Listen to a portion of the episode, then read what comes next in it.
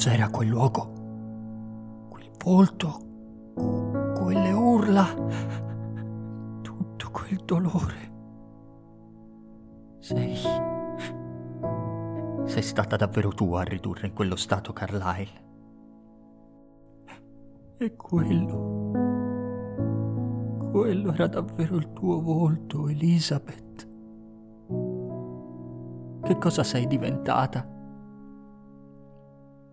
E io? Che cosa sto diventando io? Stavo davvero per bruciare la faccia di PJ. È colpevole. Deve essere punito. Come gli altri. Come me. Ma qual è la mia colpa? Che cosa ho fatto io? Forse, forse se non fossi mai venuto qui in Scozia, niente di tutto questo sarebbe mai successo e lei, lei sarebbe ancora... Beh, magari non felice, ma almeno inconsapevole, ignara, innocente. È per questo che sono sulla lista. Tutti. Tutti siamo colpevoli. E moriremo. Benvenuti a Reveries Collective Roleplaying.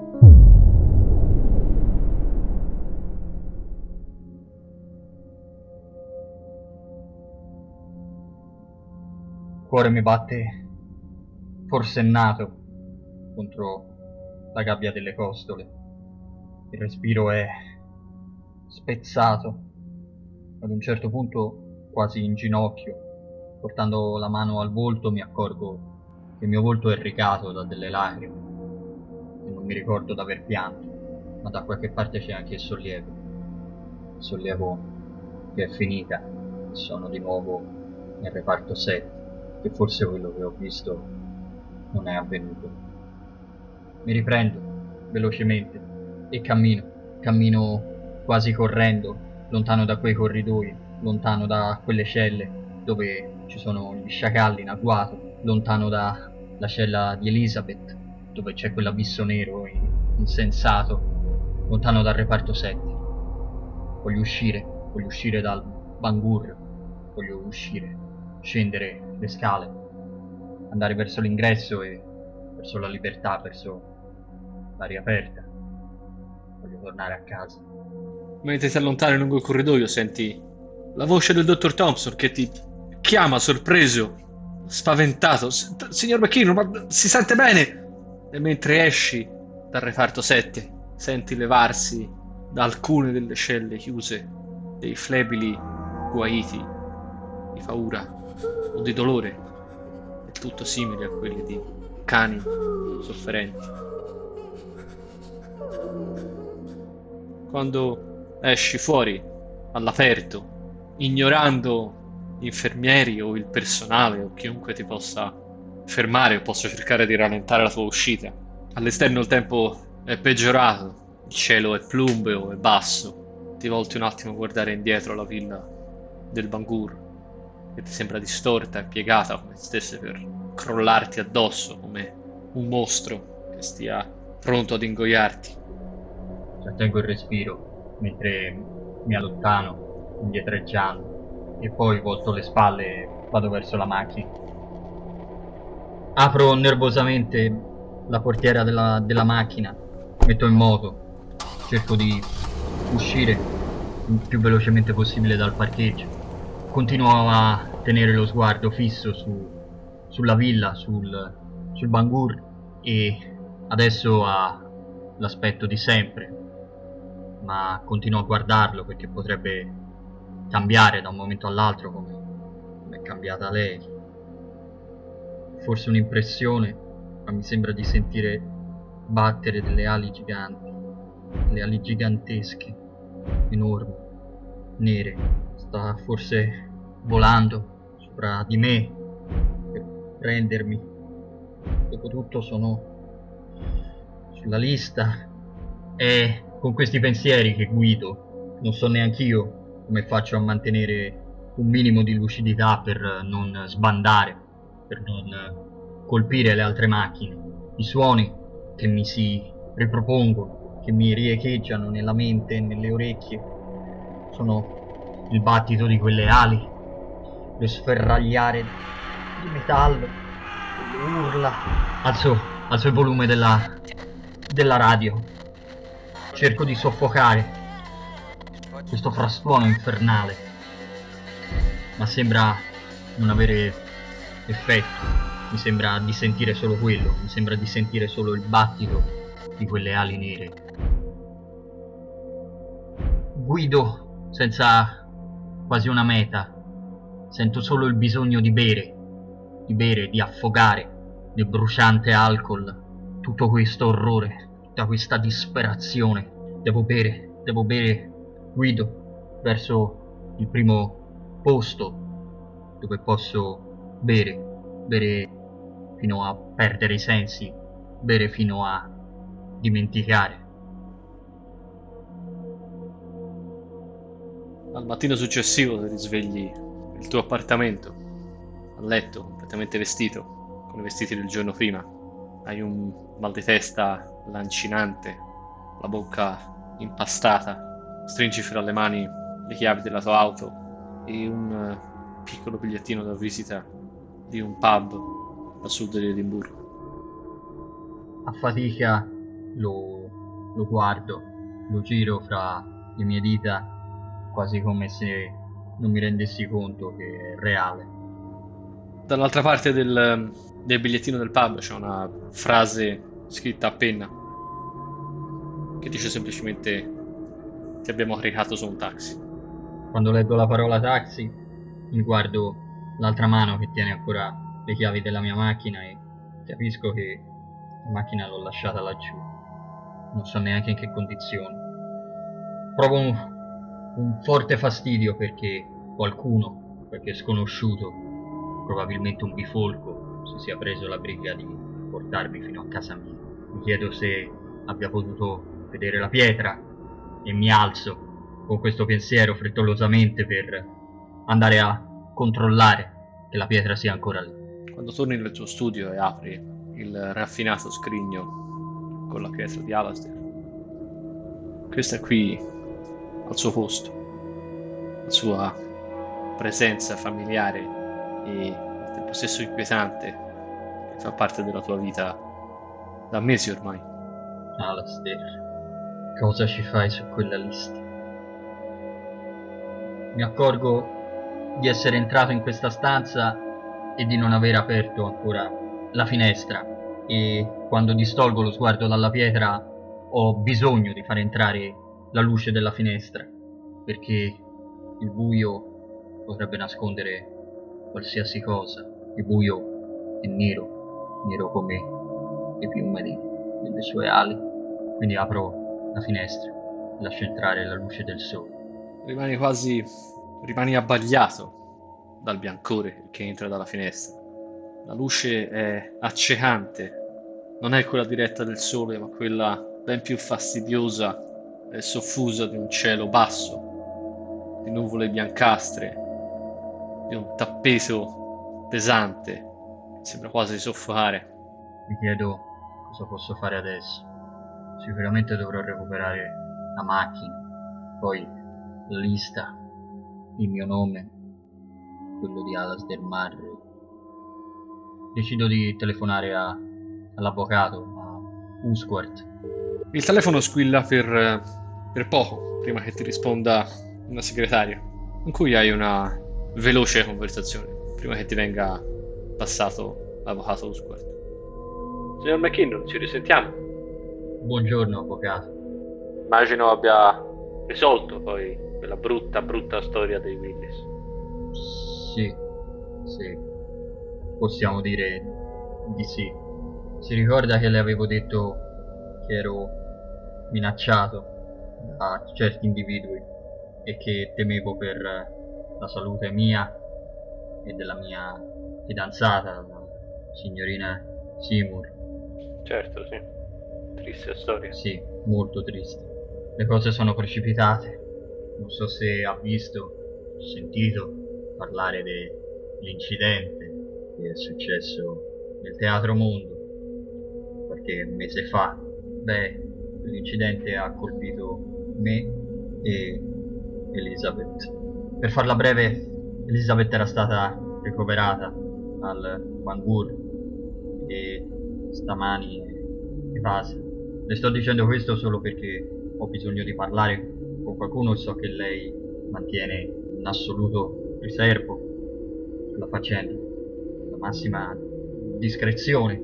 Ecco, sa, sa niente di un legame fra signorina Seymour e Alasdair Murray. Non so che dirle, signor McKean.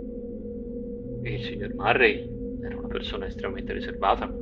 Perché ho trovato il nome di Murray in una lista scritta da Elizabeth prima di evadere. Sembrano tutti nomi che hanno a che fare con lei e forse le hanno fatto del male e per questo meritano di essere puniti. Il signor Murray è una persona molto rispettabile, come lei ben sa, Sì, signor McKean. sì, anch'io mi ritengo una persona molto rispettabile. So che lei conosceva Elizabeth Seymour, me lo ha detto... Vabbè, lasciamo stare che me l'ha detto. Senti un eh, profondo respiro dall'altra parte del telefono. Sì, purtroppo ho avuto il triste onere di occuparmi di Elizabeth dopo la tragedia della sua infanzia. Quindi è di nuovo, ha di nuovo bisogno di attenzioni psichiatriche. Sì. È una triste storia quella di Elizabeth. È veramente tragico. Si può dire che lei è stato il suo tutore, quindi. Immagino si possa dire così. Ho incaricato di prendermi cura di lei, delle sue finanze, fino a quando non avesse compiuto la maggiore età. Mi è stato detto che, siccome era sotto shock, fu, fu affidata a un istituto a Londra. Non a Londra, era qui ad Edimburgo, il centro Emerson per l'infanzia. Ah, È una delle strutture più all'avanguardia. sì, A Londra chiese lei di essere trasferita a Londra per seguire i suoi sogni, le sue aspirazioni. l'accademia, immagino. La feci esattamente, la feci iscrivere all'Accademia d'Arte Recitativa. Istituto Emerson ha detto. eh. Sono veramente dispiaciuto che Elizabeth abbia nuovamente bisogno di quel genere di attenzione. Sembrava tutto risolto. Eh, avvocato, lei conosce un certo dottor Carlyle, uno psichiatra? Non vado errato, è un dottore del, del Bangor Village Hospital. L'ho conosciuto alle, alle serate della, organizzate dalla National Gallery. Ah, Anche lui contribuisce. È il dottore che ha in cura Elizabeth, forse? l'ha avuta in cura, sì, e forse è il responsabile di quello che è successo a Elizabeth. È evasa, è evasa dal Bangor. E ha ferito gravemente Carlyle. Carlyle è un ottimo, un ottimo dottore, molto rispettato. Sono molte le persone molto rispettate in questa storia. Mi dispiace darle così tante cattive notizie, avvocato, ma la ringrazio per eh, avermi ascoltato.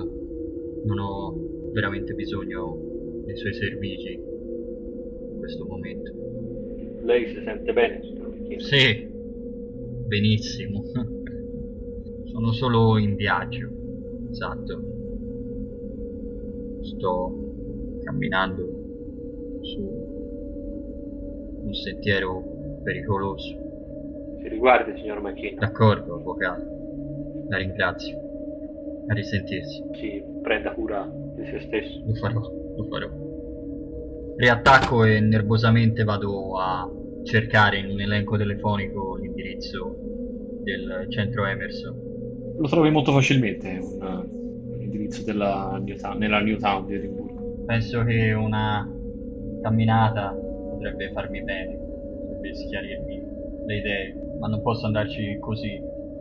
Mi accorgo di essere ancora vestito con gli abiti del giorno prima che cominciano a puzzare. Mi preparo una veloce colazione, mi faccio una doccia, mi metto abiti puliti decido di comprarmi un pacchetto di sigarette quando sarò fuori di casa. Sì, perché questo accendino potrebbe ancora accendere delle sigarette. Forse il fumo di queste sigarette potrebbe bruciare tutta la fuliggine, tutta quella polvere nera che sento in fondo alla mia gola. È con questi pensieri che al primo angolo compro un pacchetto di sigarette e camminando sotto questo cielo basso e abbagliante mi dirigo verso il centro Emerson e verso la Newtown. È una lunga passeggiata fino alla Newtown. La giornata è fredda, il cielo è basso, opprimente. Durante i 30-40 minuti che ti ci vogliono per raggiungere il centro per l'infanzia Emerson, inizia a smettere di piovere svariate volte. In questa fitta pioggerellina leggera, fastidiosa, che contribuisce a rendere ancora più opprimente. Prendo una sigaretta dopo l'altra, riparandomi da, dalla pioggia e tenendo al sicuro l'accendino perché non si rovini. Anche se da qualche parte nella testa ho la sensazione che l'acqua gli farebbe niente. Il centro Emerson è ospitato in un elegante palazzo nel cuore della New Town, un alto palazzo a tre o quattro piani, in stile georgiano, con delle grandi finestre che affacciano sulla strada. È una grande porta d'ingresso che raggiungi salendo 3 o 4 gradini. L'interno è estremamente pulito, estremamente elegante e ricco, ti dà l'impressione di essere un posto raffinato. C'è un bancone con una ragazza piuttosto carina seduta dall'altra parte che ti sorride non appena metti piede all'interno. Intercetto il suo sguardo e le sorrido a mia volta e mi dirigo sicuro nella sua direzione. Posso aiutarla, signore? Sì, cerco con lo sguardo il nome, se ha un nome sulla targhetta. Sì, è una piccola targhetta appuntata sulla camicia, si chiama Ashley. Beh, sì, Ashley. Puoi sicuramente aiutarmi. Volevo avere qualche informazione in più su una vostra vecchia paziente, Elizabeth Seymour. Io sono Richard McKinnon e devo scrivere la prossima biografia della famosa regista teatrale Elizabeth Seymour. Sapevi che è stata vostra cliente perché tu sicuramente all'epoca non lavoravi qui. Lei ti sorride e batte, la senti, la vedi battere con le, con le unghie sulla tastiera del computer alla ricerca di informazioni. È estremamente giovane e appunto non c'è la minima possibilità che, che fosse qui quando Elizabeth era nell'istituto. Eh, mi dispiace, signor McKinnon, questo nome non mi dice niente. Hm. Non vai a teatro allora. Sai se posso parlare con qualcuno qui, un direttore, un, un superiore? Eh, beh, certo. Se vuole aspettare qui soltanto un momento. Sì, d'accordo, aspetterò proprio qui. Lei ti sorride e semplicemente sparisce dietro una porta di servizio alle sue spalle. E ne torna dopo, dopo pochi minuti in compagnia di una signora sulla, sulla quarantina, con dei lunghi capelli biondo platino mossi e un vestito dal taglio, un vestito scuro dal taglio severo e elegante, che ti si presenta con un largo sorriso. Lei è Richard McKinnon. Mi conosce? Lei è il Richard McKinnon di Ecco una candela. Sì, sono proprio io. Ho adorato quel libro. La ringrazio. Non può che farmi piacere.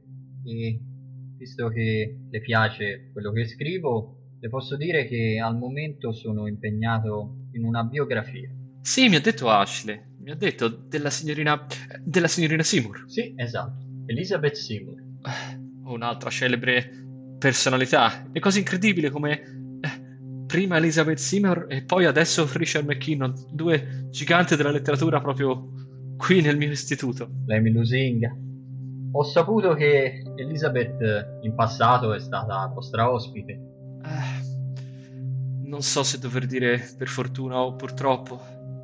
È stato un vero piacere lavorare con Elizabeth, per quanto le circostanze che l'hanno portata qui non fossero certo delle migliori. No, terribili, terribili la direttrice si prende una certa confidenza con te, ti fa un gesto per accompagnarti a, a seguirla e vi incamminate insieme all'esterno dell'edificio. in un cortile interno. Recitare di nuovo il ruolo dello scrittore di successo e della persona a suo agio con la mondanità mi permette per un attimo di togliermi dalla mente tutto il resto, tutto l'orrore che ho vissuto. Mi sembra quasi di essere tornato a New York, su quelle belle terrazze, a mettere in mostra me stesso e la mia arte. E mi ci lascio andare volentieri a questa illusione, a questa fantasia per rimandare il più tardi possibile il momento sarà il tramonto e calerà la notte e forse sarò da tutt'altra parte a riprendermi la macchina e a cadere di nuovo dentro il bicchiere e la bottiglia. Quindi mi lascio trasportare dall'entusiasmo della direttrice. Lei ti accompagna all'esterno, nel giardino interno di questo palazzo, che è molto, è molto ampio, molto ben curato. È un giardino ricco, elegante, con delle siepi basse, intorno a cui passano diversi ragazzini, ospiti dell'istituto, impegnati a correre o, o a giocare. Fortunatamente ha smesso di piovere. Com'era Elizabeth come paziente, come ospite? Oh, era una ragazzina deliziosa. Agli inizi era molto difficile. Si figuri che non parlava neppure. Non parlava? Abbiamo lavorato molto su di lei, con lei, e anzi mi piace pensare che abbiamo raggiunto degli ottimi risultati. Beh sì, sicuramente. Sei riuscita a superare un trauma terribile come quello dei suoi genitori è anche sicuramente merito vostro. E se non parlava, aveva altri modi per, per esprimersi, magari scrivendo, disegnando. Ah, amava molto leggere.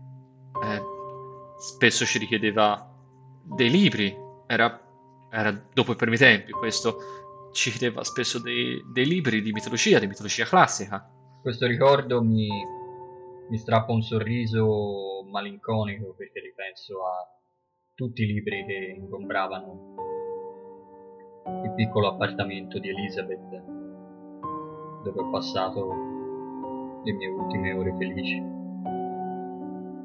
Sì, mitologia. Mi è sempre piaciuta la mitologia. E a essere oneste, non era, non era una ragazzina particolarmente socievole, stava, spesso stava per conto suo a leggere i suoi libri qui, qui in giardino. Qui, eh.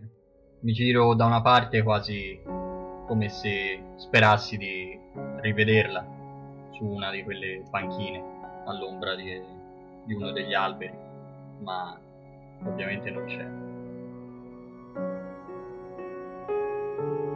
e si ricorda se è successo qualcosa di insolito che la riguardava. Faceva difficilmente amicizia con gli altri ospiti, ma tutti noi avevamo l'impressione che uscisse fuori a giocare con i corvi. Spesso nella sua stanza abbiamo trovato penne e, e piume nere di corvo, sa? Era una ragazzina molto originale, molto intelligente, molto sveglia, con queste peculiarità tutte sue. Affondo la mano sinistra in tasca per nascondere il tremito forsennato che la sta investendo, perché all'immagine delle piume nere non ho un'associazione con un aneddoto simpatico e bizzarro, ma ho solo l'orrore di quelle ali nere. Corpi. A dire il vero non sappiamo come, non sappiamo come se le procurasse. Aveva sempre delle pene, delle, delle piume nere di corvo, anche fuori stagione, anche quando ormai gli uccelli sono migrati. Curioso, davvero. Non mi ha mai parlato di questa cosa.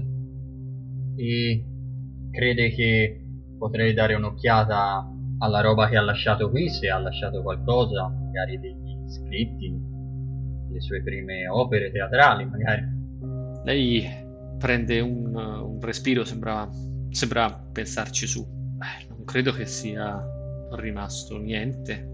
Tutti i suoi effetti personali sicuramente le sono stati consegnati quando ci ha lasciato. Dovrei dare un'occhiata al nostro archivio per vedere se rimane qualcosa.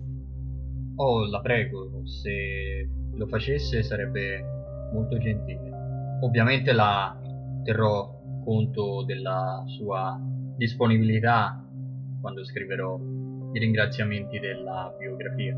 Potrebbe addirittura lei essere uno dei personaggi immaginari che interagiscono con la nostra Elizabeth. Sanno, mi limito a scrivere una semplice biografia, quella la possono fare tutti. Vuole il tocco, il tocco che avevo quando ho scritto una, ecco, una candela. È come se mi perdessi nel ricordare quel momento e quasi per caso mi ritrovo fra le mani l'accendino e la candela ce l'ho adesso fra le mani perché accendo senza un motivo apparente la sua fiamma. Lei allunga una mano, toccarti la spalla sinistra. Sarebbe veramente un sogno per me finire in uno dei suoi libri, signor McKinnon. E io lo renderò tale. Sono sicura che riuscirò a trovare qualcosa. D'accordo, l'aspetto qui allora. Fuori in giardino, mentre aspetti la direttrice, si leva un vento freddo e i bambini, i ragazzini che giocavano all'interno del cortile tornano all'interno per, per ripararsi dalla temperatura che improvvisamente si abbassa. Il cielo da bianco e abbagliante che era diventa più grigio, più scuro. Mi sento stranamente a disagio adesso questo luogo felice in qualche modo di memorie adesso non mi sembra così ameno diffido delle ombre delle siepi e degli alberi del fruscio delle foglie per farmi coraggio accendo una sigaretta e la fumo nervosamente ti senti osservato e ti ritrovi a guardare un corvo appollaiato su uno dei lampioni del giardino che gracchia rumorosamente fissandoti. Alzo lo sguardo lentamente nella sua direzione. A questo corvo se ne aggiunge un altro con un battere di ali nere e poi un altro ancora. Sono tre adesso. Questi grandi uccelli dal piumaggio nero e lucido che ti fissano con i loro occhi profondi profondamente intelligenti. Non so perché, ma provo una sensazione quasi di paura. Non faccio quasi caso al vento che mi investe col suo gelo tagliente. Non riesco a distogliere lo sguardo da quei tre corpi.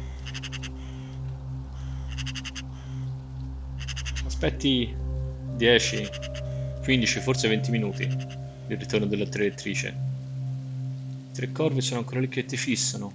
E quando lei ritorna, torna piuttosto agitata, scuotendo il capo. Il suo arrivo è una benedizione in qualche modo, un balsamo. Che è successo? Eh, no, non so che dirle, signor McKinnon. Ma non c'è niente in archivio. Pure ho cercato dappertutto, ma non c'è niente. E sono assolutamente sicura che avevamo, avevamo un faldone, avevamo era, era, c'era tutto il file, ma non ho trovato assolutamente niente. Niente? E sono sicura che avevamo, forse mi ricordo alcuni dei suoi taccuini, alcuni dei suoi album da disegno. Che peccato. È, è sparito proprio tutto. E, e immagino che, beh, quando abbiamo digitalizzato l'archivio, abbiamo spostato delle cose. Forse immagino, immagino che qualcosa sia andato perduto lì. Può darsi sono veramente, veramente spiacente, signor Becchino. Non si preoccupi, lei è stata molto gentile, lo apprezzo molto. Ora, se non le dispiace, preferirei tornare dentro, sta facendo freddo. Certo, certamente.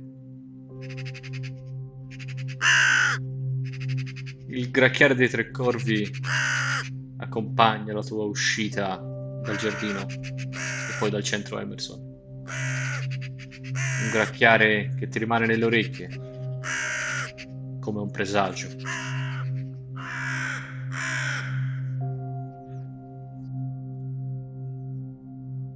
Il tempo è peggiorato di nuovo. Sta... C'è una leggera pioggerella, fredda, piuttosto fastidiosa, tipica della città. Mi alzo il bavero del, del cappotto. sei uscito dal, dall'istituto infantile con più domande che risposte, forse, con degli interrogativi nuovi che ti si sono aperti, con tutte queste strane, curiose coincidenze nella vita della giovane Elizabeth. E ti chiedi che cosa vuoi fare adesso. Cerco di riordinare, riordinare i miei pensieri, ma non ho, non ho in mente niente, cioè nessun luogo specifico dove andare, cioè non ho un appuntamento, non ho un... Che ore sono? Adesso sarà più o meno dopo l'ora di pranzo. Eh, dovrei andare a recuperare la macchina. Quindi mi incammino verso quel pub che probabilmente è anche da tutt'altra parte, quindi cam- ho tanto tempo sia per riorganizzare i pensieri sia per camminare sotto la pioggia. E questo mi frustra da una parte perché non, non posso accendermi un'altra sigaretta. Devi camminare molto molto tempo.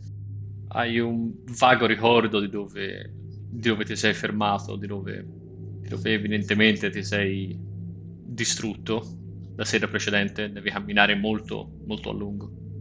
Ogni passo che fai ti accorgi che era un po' più lontano di quanto ti sembrasse, ancora, ancora più lontano di quanto ti sembrasse. Faccio fatica a, trovare appunto l'indirizzo giusto e a, e a sbrogliare i ricordi di quella sera. Cioè, dopo, dopo tutta la giornata nitida e, e fortissima vissuta all'ospedale, tutto il resto è confuso.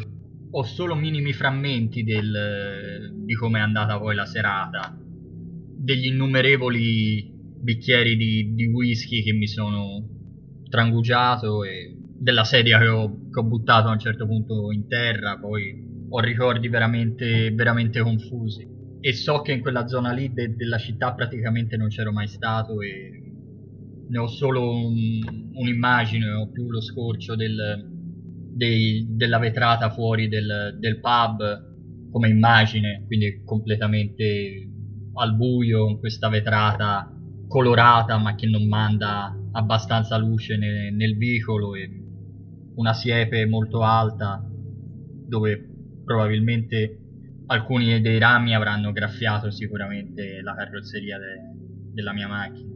Sono le poche informazioni che riesco a, a reperire di quella, di quella nottata che mi sembra lontanissima ma è successa la scorsa notte appunto e ti ritrovi a camminare per un'ora, due ore. A ogni passo ti si ricostruisce un piccolo ricordo della zona dove eri, riesci a dedurre dove deve essere questo posto dove hai abbandonato l'auto.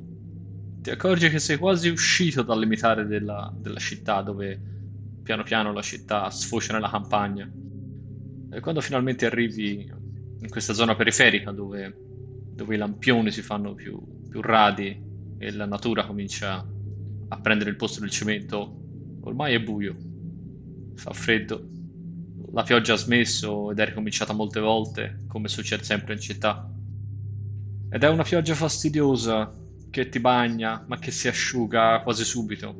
Tira vento, quindi ti scivola sul cappotto, si asciuga, ma subito si, si ribagna. Vedi l'auto parcheggiata di sbieco con una ruota sul marciapiede la, la carrozzeria è ghiaffiata da alcuni rami contro, contro cui evidentemente è sbattuto.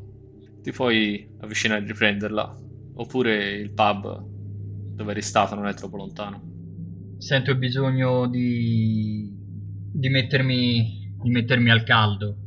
Entro prima nel pub. Che è un classico pub, un po', un po' vecchio stile, un po' squallido, ma anche per le condizioni, per la paura che avevi ieri e anche per le condizioni in cui, in cui sei oggi va più che bene.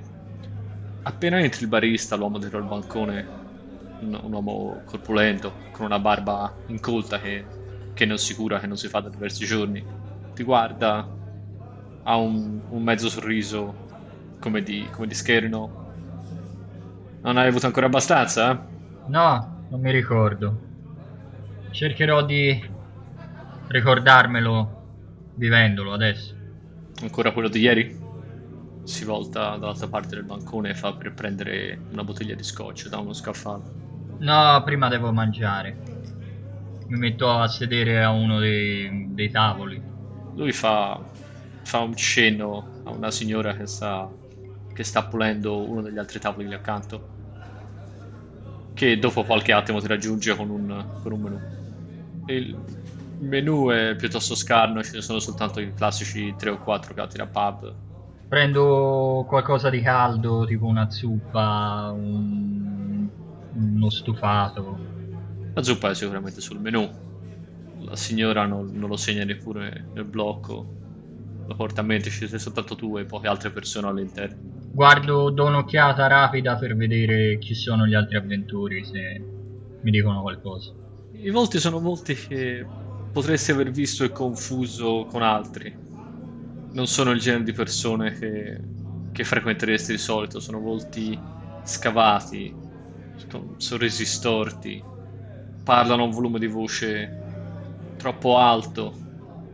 Penso immediatamente che, che siano vittime dell'eroina o di qualche altra sostanza. Siccome loro parlano a voce molto alta, nell'attesa del- della zuppa, cercando di non, di non guardarli fissi, cerco di ascoltare la loro conversazione. Ci sono tre gruppetti che stanno animatamente parlando fra di loro. Uno sono evidentemente, sono chiaramente una coppia, non riesce a capire se stanno litigando fra loro o, se stanno discutendo, se stanno scherzando. Sono anche molto, molto fisici nel loro, nella loro animata conversazione, si spintonano, si, si toccano. E a malapena riesce a capire quello che stanno dicendo perché parlano con con un accento talmente, talmente forte, talmente marcato, talmente lontano da quello che è il tuo modo di parlare, che duri fatica a seguire la loro conversazione. C'è un gruppo di 3 o 4 uomini che stanno parlando fra di sé, all'incirca allo stesso modo. E quello che tutte queste persone hanno in, comune, che dimostrano... Capisci che sono ragazzi, o poco più, che avranno 20-25 anni, ma che ne dimostrano almeno 15 di più. E ce n'è soltanto uno che si è accorto che li stai guardando, che si alza dal suo tavolo, con un bicchiere di birra mezzo vuoto in mano, e si avvicina con un'aria piuttosto sfacciata al tuo. Eri più anche ieri sera, eh? Sì. Te la sei vista brutta ieri sera? Ah sì? Perché? Che è successo? Oh, ci credo, non ti ricordi niente, abbiamo chiamato un taxi alla fine. Sì, quello me lo ricordo. Ringrazia che non ti ho rubato la macchina. Sembra molto amichevole come modo di fare, anche se il suo aspetto non è, non è proprio amichevole o raccomandabile. Ti fa un sorriso divertito mostrandoti che ha un eh, sorriso molto storto, gliene manca qualcuno. Hai avuto veramente un bel po' ieri sera? Beh sì, ogni tanto mi capita. Ma ora sto mangiando, come vedi. Non bevo a stomaco vuoto. Oh no, non bisogna mai bere a stomaco vuoto. Fa, fa tintinare il bicchiere contro, contro il tuo dell'acqua che la signora ti ha portato. Prende un sorso della sua birra. Raramente ho sentito gente fare discorsi come i tuoi, eh? Ah sì? Perché? Beh, da queste parti si sentono un sacco di cose. Ma tu eri veramente strano ieri sera. Secondo me avevi già bevuto prima ancora di venire qui. Buffo, non mi ricordo assolutamente niente. Ah, sì, ci credo. Una faccia come la tua me la sarei ricordata. Eh, lo prenderò per un complimento. Come vuoi. Continuavi a piagnucolare di Natale Elizabeth. Sì. Dicevi di, di un avvocato. Beh, c'è sempre un avvocato di mezzo, no? Continuavi a dire del dottor. Dottor. Dottor Carlyle. Eh, sì. Dell'ospedale del dottor Carlyle. Buono buono. Che era tutta colpa sua, il dottor Carlyle. Non hai più smesso. Dicevi un sacco di cose. Beh, per ora mi sembrano tutte cose abbastanza normali, no? Beh, sì, certo. Ma non si sente tutti i giorni che, che le persone si trasformano, eh, che spariscono. Perché chi è sparito? Chi si è trasformato? Ah, lo, lo dicevi tu. Dicevi che Elizabeth si è trasformata, si stava trasformando, che era, che era scomparsa, che attraversa le pareti, Però, però, è, è roba buona questa, eh? va nel teatro, che si è ritirata nel teatro. Teatro, teatro mondo. Sì, mondo. Mondo, sì, dicevi mondo. Beh, allora se dico tutte queste cose mi conviene continuare a bere. Tu non ti limiti alla, a- alla sola birra, vero? Non ho niente da vendere, se questo vuoi. Mi spiace. E a chi mi dovrei rivolgere? Ah, c'è, c'è gente per strada. Ma è piuttosto asciutto ultimamente. Ah sì, come mai?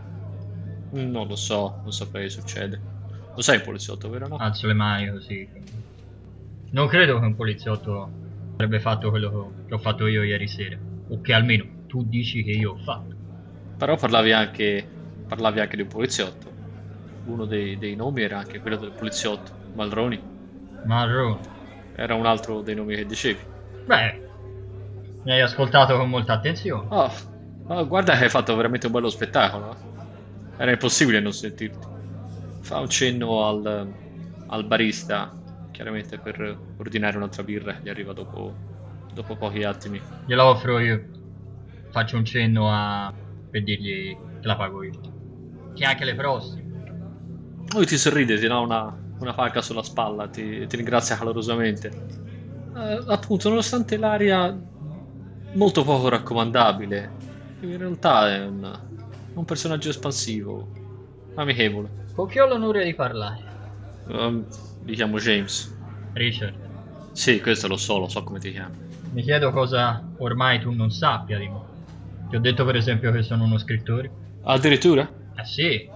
No. Oh, Oddio, forse sì, forse fra le cose che dicevi. Beh, ma gran parte delle cose che ho detto saranno nel mio prossimo libro. Mandami una copia, eh, quando, quando hai fatto. Volentieri. A che indirizzo te la devo mandare? Lui ha, ha un sorriso amaro alla tua, alla tua domanda. Falla mandare qui, vedrai che mi arriverà. Sì, qui va bene. Ovviamente ho iniziato a bere anch'io, eh. Non, non in maniera forsennata, ma sto bevendo. Che lui sta biascicando un po' le parole, rendendoti ancora più difficile capire quello che sta dicendo. Diventa più espansivo, magari diventa anche, anche più rumoroso nel modo di parlare, tiene un volume di voce alto, sputacchia mentre parla, cosa che, che ti fa un po', un po' schifo. E senti, nello show di ieri sera ho fatto per caso il nome di Burman? Burman? Mm, no, non mi sembra. È un nome che hai già sentito, vero? Sì, è un nome che, è un nome che si sente per la strada. E sai anche dove si sente? Oh, si sente, si sente in tutti i vicoli. Burman. Si sente. Che cosa mai potresti avere a che fare? Che cosa potrebbe avere a che fare un dammerino, una personcina per bene come te, con uno come Burman? Sai, ci sono tante storie qui a Edimburgo. Magari questa è la storia giusta. Oh sì. Ho sentito dire degli sciacalli. Ah, questa parola ha un, un moto interrogativo, ti guarda un po' strano, come se tu avessi detto qualcosa di, di insensato. Dopodiché si, si allarga di nuovo in un sorriso sghembo e fa, fa battere il bicchiere contro il tuo. Beviamo. Così vorresti andare a trovare Burman, eh? Se fosse possibile. Possibile. Nessuno l'ha mai visto, Burman. C'è chi dice che non esista neppure. Ah, quindi è una specie di leggenda. Tutti dicono di aver lavorato per Burman prima o poi. Dicono, dicono che sia uno stregone.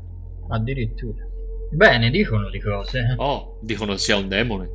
Dicono che. Dicono che possa farti delle cose. Oh, da far raccapricciare un mostro. No, no, io mai avuto niente a che fare con gente del genere. Assolutamente no. Non è per me.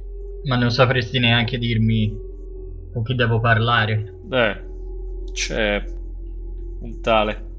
A volte compro da lui. A volte lui dice di lavorare per Burman. Ma non so dirti se sia vero. E dove lo trovo? Beh, sta lì, per la strada. Prova a chiedere Ferrimore. Vedrai che qualcuno ti manderà da lui. Ma non venire da me a lamentarti poi se, se finisce in un brutto guaio, eh? Magari posso anche non tornare a questo punto. Se il guaio è molto brutto. Io non mi impiccerei con Burman, ma il mondo libero. Il nome che ti ha fatto ti fa, ti fa un accendere una lampadina. Il nome che James ti ha fatto, questo, questo Ferrimore, ti manda un brivido lungo la schiena perché è uno dei nomi della lista. In tutto questo tempo ho cercato di nascondere il tremito alla mano sinistra che mi si è fatto molto forte. E allora, quasi come se non l'avessi nemmeno notato, in mezzo a una, a una boccata di, di birra e l'altra, mi ritrovo con, con una sigaretta accesa e, e l'accendino che mi scalda la mano, me la roventa. E il resto della, della chiacchierata me lo sono fatto fumando.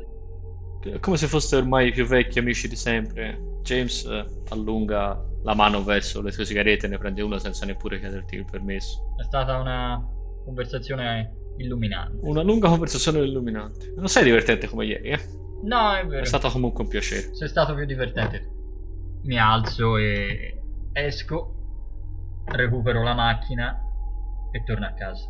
Non hai bevuto troppo o abbastanza da perdere il controllo. Certo, guidi, guidi piano per non attirare troppo l'attenzione e per, per mantenere il controllo sulla strada viscida. Tornato a casa, ti butti a letto ho una scansione temporale di, di, tutto quello che è successo, quasi a cercare di, di, mettere, di mettere le cose a posto, ma quando tocco certi tasselli rischio di sprofondare in, in alcune sensazioni spiacevoli anche a letto, mi sento quasi paralizzato dalle coperte quando, quando ripercorro il momento in cui sono finito dentro la camera di, di, di Elizabeth.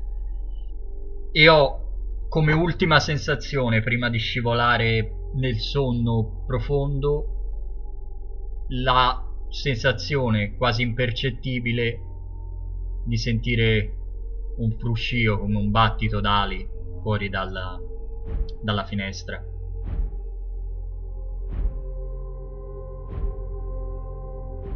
Sei per strada. Stai camminando senza meta, ti stai guardando le scarpe, concentrato sui tuoi stessi passi. E quando ormai è troppo tardi per cambiare strada, ti rendi conto che sei arrivato davanti al Teatro Mondo. Le porte sono chiuse, l'interno è buio. Ma è notte? No, è giorno, ma è nuvolo, il cielo è plumbeo, pesante. C'è un, un irreale silenzio nell'aria. Non sta passando un'automobile nonostante sia una delle strade più, più trafficate di tutta Edimburgo. Mi fermo davanti al teatro e guardo dalla vetrata. È troppo scuro l'interno perché tu possa vedere poco, poco più di due o tre metri, ma c'è qualcosa che...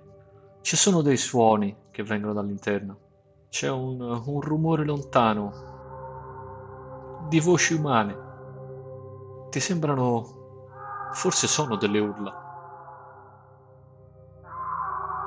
Faccio per affacciarmi al, alla finestra, cioè a, al vetro e cerco di spingere se, se, fosse aperto. Il portone è chiuso, ti, ti rimbalza gentilmente addosso quando provi a spingerlo.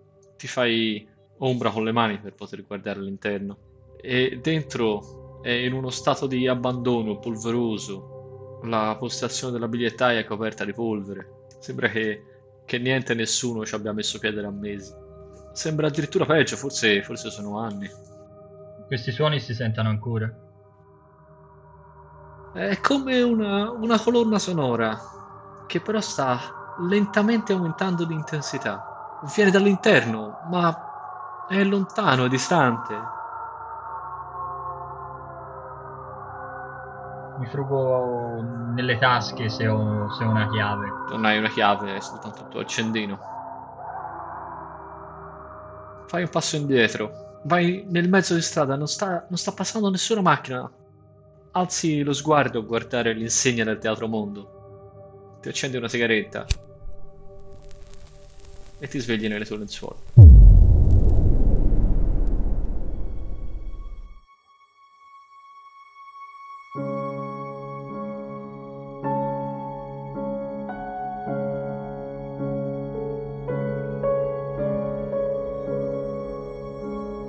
Questo era un episodio di Reveries Collective Roleplaying tratto dallo scenario La strada per l'inferno, terza parte della raccolta Angeli Caduti, scritto da Gunilla Johnson e Michael Petersien per il gioco di ruolo Occult. Musiche di Coeg Music rilasciate liberamente o su licenza Creative Commons. Potete trovare Reveries Collective Roleplaying su Facebook, Instagram e Twitter, oltre che su YouTube e sulle principali piattaforme di podcast.